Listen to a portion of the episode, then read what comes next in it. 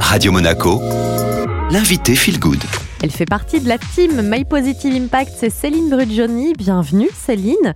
La dernière fois, vous nous aviez parlé des 12 excuses de l'inaction climatique en évoquant euh, celle de l'idée, par exemple, que la technologie nous sauvera. Alors aujourd'hui, vous vouliez vraiment en zoomer sur ces fameuses excuses. Tout à fait, c'est principalement Thomas Wagner, via son média Bon Pote, qui a repris cette étude de la revue scientifique de l'Université de Cambridge, qui a listé les 12 arguments qui retardent l'action climatique. Donc l'idée ici, c'est de vous parler de ces excuses pour vous aider principalement à les repérer. Pas forcément pour convaincre du contraire ceux qui utilisent ces excuses, mais surtout pour vous permettre d'y voir plus clair, parce que souvenez-vous, pour choisir de passer à l'action pour le climat, il faut avant tout être informé, conscient lucide.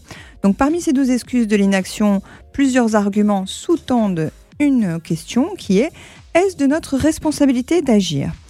On y retrouve tous les discours qui permettent de détourner la responsabilité. C'est pas à moi, mais aux autres d'agir. L'empreinte carbone de la France est ridicule comparée à celle d'autres pays, etc.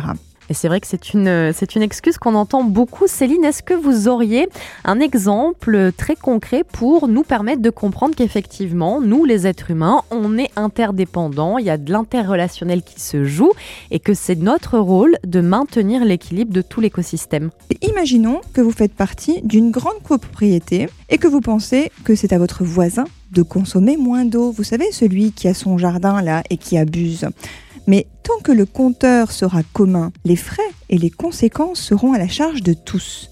De la même manière que les changements individuels, ou si on ramène cette métaphore sur la systémie à un pays, ces changements permettront de faire baisser la note, les conséquences pour tous. Un petit rappel qui fait du bien à tout le monde. Merci beaucoup Céline. Donc vous l'aurez compris, l'idée c'est de repenser au fait qu'on fait tous partie d'un écosystème, qu'on est tous reliés donc interdépendants. Et une fois qu'on a compris ça, eh bien ça nous permet généralement d'être un peu plus lucide face aux excuses de l'inaction climatique.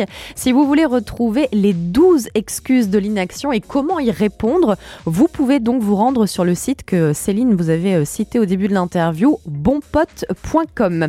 L'interview est disponible en podcast et sachez que Céline Brugioni sera là le 27 janvier au Sheraton à Nice pour le grand événement Radio Monaco Feel Good.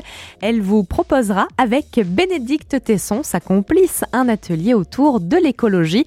Alors si vous voulez participer, assister à toutes les conférences, il faut gagner vos places et pour cela, inscrivez-vous via l'application Radio Monaco. Bonne chance